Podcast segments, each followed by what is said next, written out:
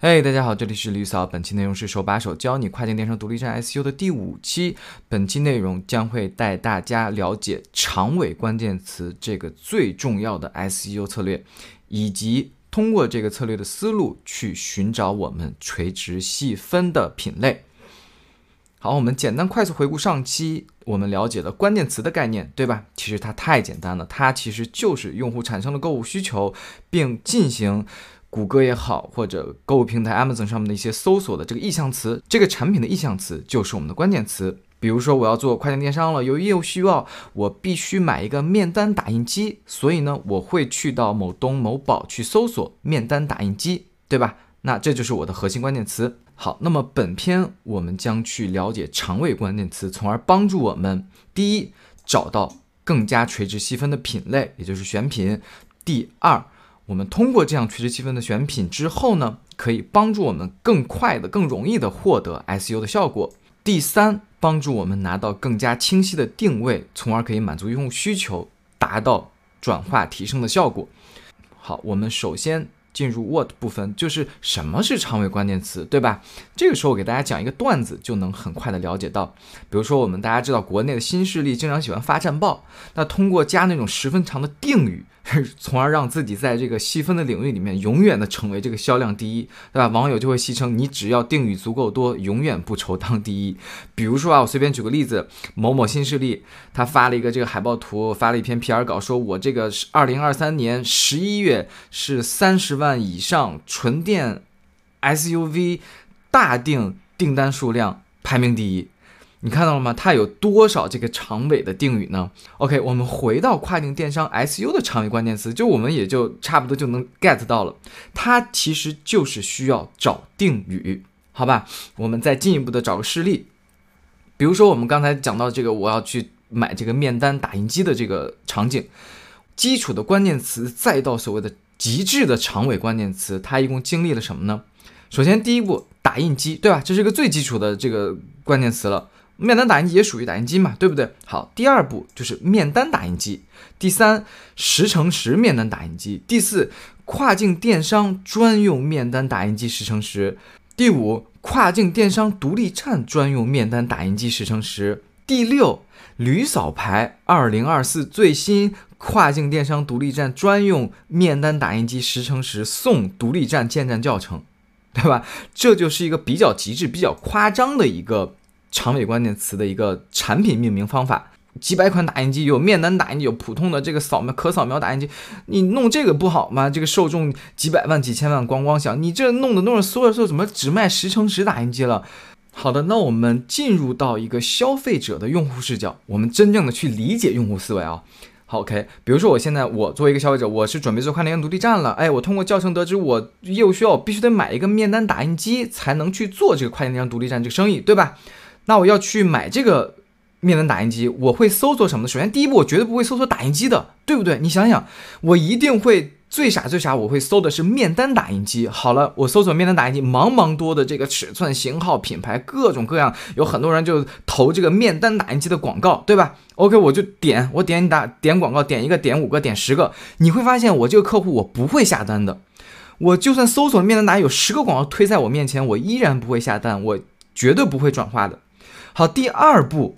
我开始搜索跨境电商面单打印机，或者跨境电商独立站面单打印机，对不对？此时就会缩小了很多选品范围，也有很多广告投出来了。我就开始继续点点他们点，但我其实还是比较谨慎纠结的一个人。那可能有的时候，有些客户在这个时候，他可能就随便选了一个，啪下单了。那当然，大部分可能还是像我这样，我依然犹豫没买。我会进入到另外一个考虑的一个阶段，就是我可能还是想选一下，它到底要什么样的尺寸，它到底有什么可避坑的，我就开始去各大社媒。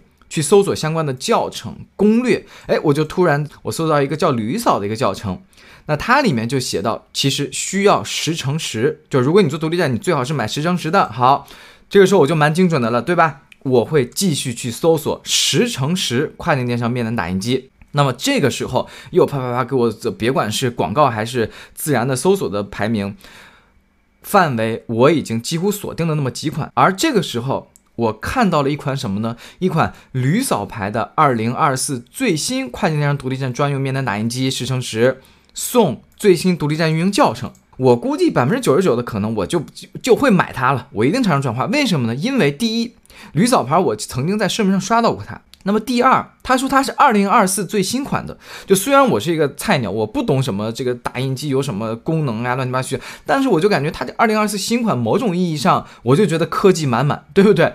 它是最新的科技，可能解决了之前的 bug，怎么怎么样。那么第三，他还说送教程，送这个跨境独立站运营教程，我简直太符合我这个新人的需求了。至此，这个用户视角的全链路结束。我当然，我补充一下，这个它只是一个演示示例，我并不是一个卖面单打印机的，好不好？我并没有对这个市场进行很深度的这个研究啊，了解。它这些长尾关键说说实话，都是我瞎在那想的，是不是？有可能这些词并不是一个真实的用户需求，用户需求可能他更考虑什么终身质保呀，是不是有墨盒送打印纸等等等，这我不知道，对吧？我只是通过这样的一个事例告诉你什么是长尾关键词，好吧？那么接下来。我要再进一步的和大家解释，我们为什么要去通过这个什么长尾关键词，从而去选择一个细分市场。首先，第一个点就是我们一定要进行一个小而美的定位，尤其对我们快电独立站各买的新人，起始阶段你必须拥有足够清晰准确的定位。也就是说，你需要判断你初始阶段那个最精准、最精准那个潜在客户，千万不要像我刚才讲的，哎，我要做打印机，所有打印机的客户我都想通吃。不可能的，你没那个精力，没那个本事，没那个资源，他凭什么买你的打印机？那么多大牌，他凭什么买你打印机？对不对？你一定要去垂直一个细分的小市场。这个垂直的细分的小市场，你不要看他觉得，哎呦，这个市场小，放到全球，它的体量依然很可观，足够你这个小虾米吃的了，好不好？当然，等你慢慢成长，你依然可以去陆续的拓品类嘛。第二。一定要通过细分市场来去呈现你垂直的专业的这种市场定位。比如说，另外一个生活场景，很多人有户外装备的需求了，你看吧，他天天去了解呀，去发攻略、找攻略什么的，他最后一定会优先买那些鸟啊、北面呀这些专业做户外的装备，是吧？他不太可能会去买一件阿迪耐克的这些户外了，因为在我们正常消费者心智中。阿迪耐克它是属于泛运动品牌的，我们日常穿呀、训练穿、跑步穿，其实当然可以，没问题的。但是他们不太会觉得阿迪耐克是一个专业的户外场景的一个运动品牌了，对吧？尽管其实人家都会有自己专业的户外产品线的。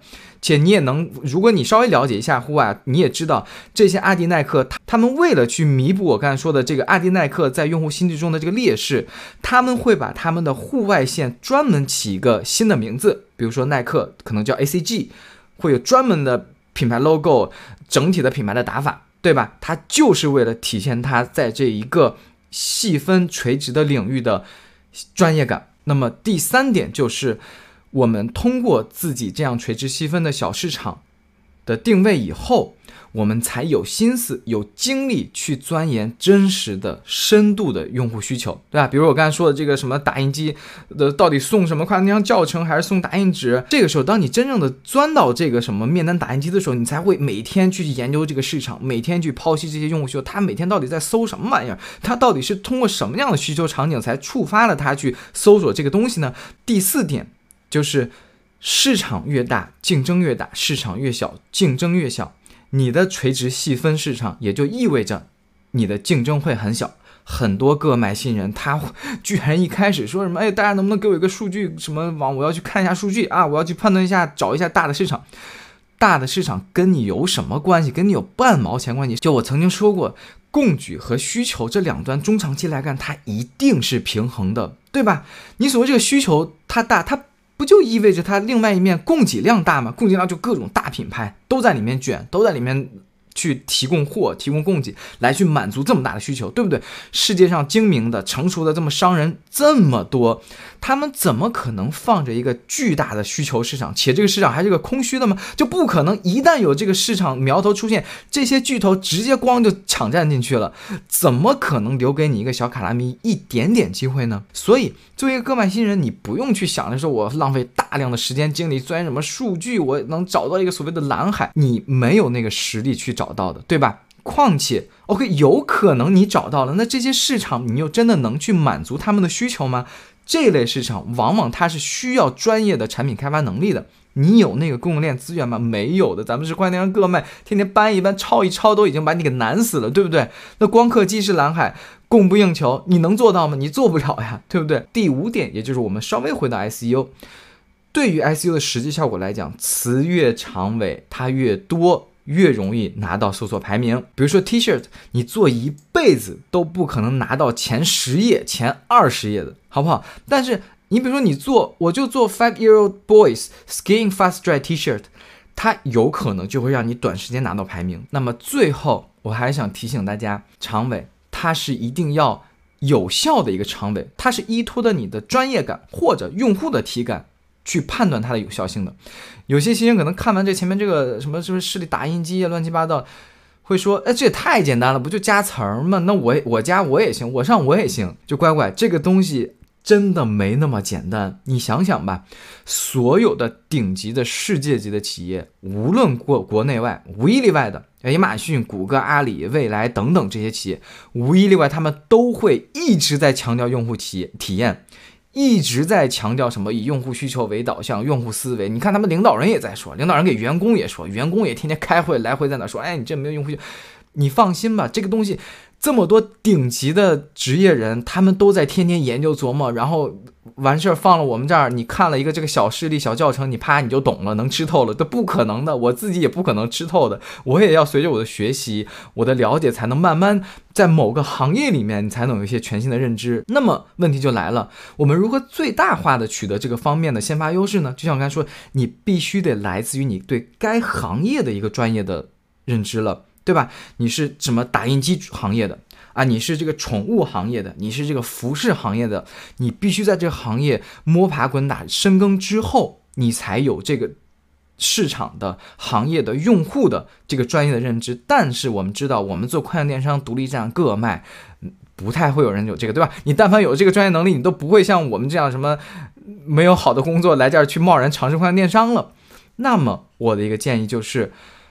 也是我长期以来的建议。我建议你做一个个人的时候，你有哪些兴趣爱好？你有哪些生活方式？你有哪种人群类别的特征？你作为这些方面的一个资深的用户来去做切入点，去选择这个切入点里面的品类，对不对？因为你作为这个领域的爱好者和一个资深用户，你已经。